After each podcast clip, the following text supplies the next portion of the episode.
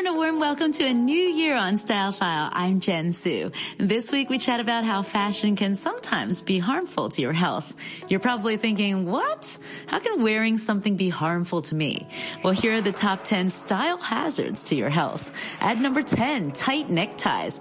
Yes, while this may not be the biggest risk to your health, wearing your neckties too tight can partially cut off your blood circulation, results in intracranial pressure and even breathing problems. Easy solution, loosen up that tie.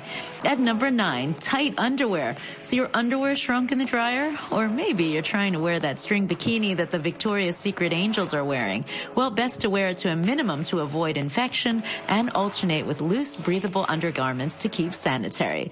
Your number eight fashion health hazard, heavy purses. I know we all need to carry just about everything in our purse. Did you know that all that weight can cause a significant amount of back and neck pain? It can even throw off your back alignment and walking gait as you've got so much weight on one side of your shoulder. So either get a small purse or really go through that purse of yours and lighten your load. At number seven, corsets and undergarments that squeeze you into shape. You know how Hollywood's A-list celebs and moms around the world talk about the spandex undergarments like Spanx and all that stuff that gives them a trim waist.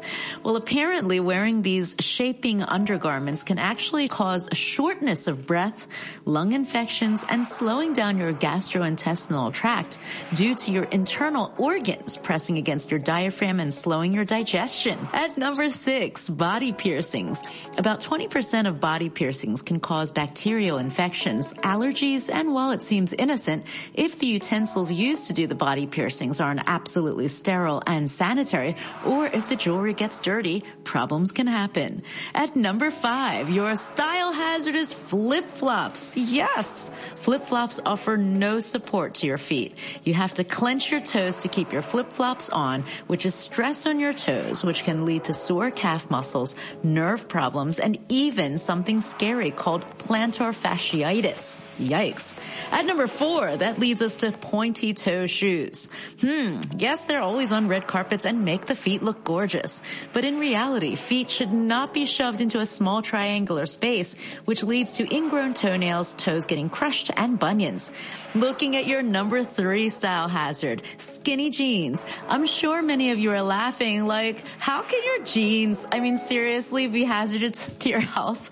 Believe it or not, there have been many a case in the hospital where people have worn jeans that were too tight and had to be treated for nerve compression. At number two, it's brand new clothes. What? Now you think I am really nuts. Okay. Due to the increasing number of toxins in clothes, it's important that you must wash your clothes before wearing them. I used to say that there's nothing better than a brand new t-shirt worn just out of the box. Not anymore.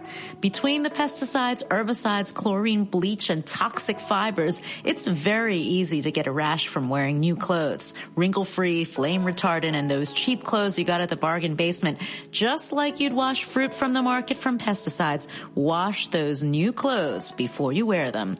And finally, the number one style hazard is high heels. We fashionable ladies still wear them and they won't ever be abolished, but keep your heel height at absolutely no more than two inches and keep those heels chunky.